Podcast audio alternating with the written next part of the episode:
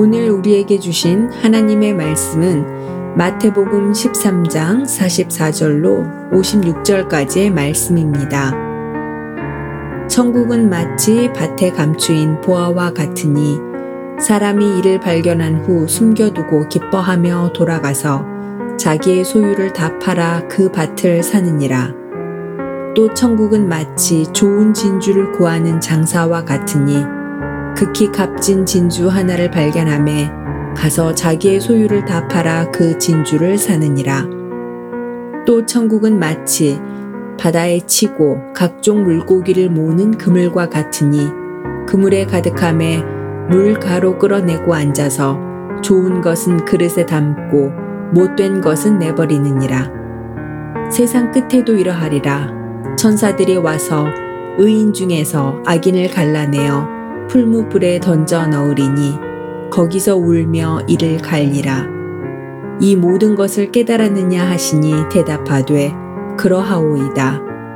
예수께서 이르시되 그러므로 천국의 제자된 서기관마다 마치 새 것과 옛 것을 그 곳간에서 내오는 집주인과 같으니라. 예수께서 이 모든 비유를 마치신 후에 그곳을 떠나서 고향으로 돌아가사 그들의 회당에서 가르치시니 그들이 놀라 이르되 이 사람의 이 지혜와 이런 능력이 어디서 났느냐? 이는 그 목수의 아들이 아니냐? 그 어머니는 마리아 그 형제들은 야고보 요셉 시몬 유다라 하지 않느냐? 그 누이들은 다 우리와 함께 있지 아니하냐? 그런즉 이 사람의 이 모든 것이 어디서 났느냐? 하고 아멘 사순절 세 번째 수요일입니다.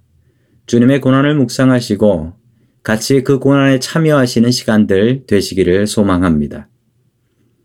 요즘 젊은 사람들이 주식이나 부동산을 살 때 없는 돈을 모으고 대출까지 받아서 무리를 합니다.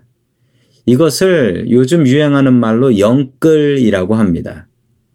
혹시 영끌이라는 말을 아시나요? 이 말이 참 재밌는데 영혼까지 끌어모으다.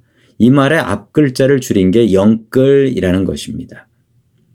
오늘 성경 말씀에 보면 영끌을 해서 밭을 사는 농부 하나가 나옵니다. 남의 밭을 빌려서 농사를 짓고 그리고 소작세를 내는 농부 하나가 있었습니다. 이런 농부를 소작농이라고 하지요.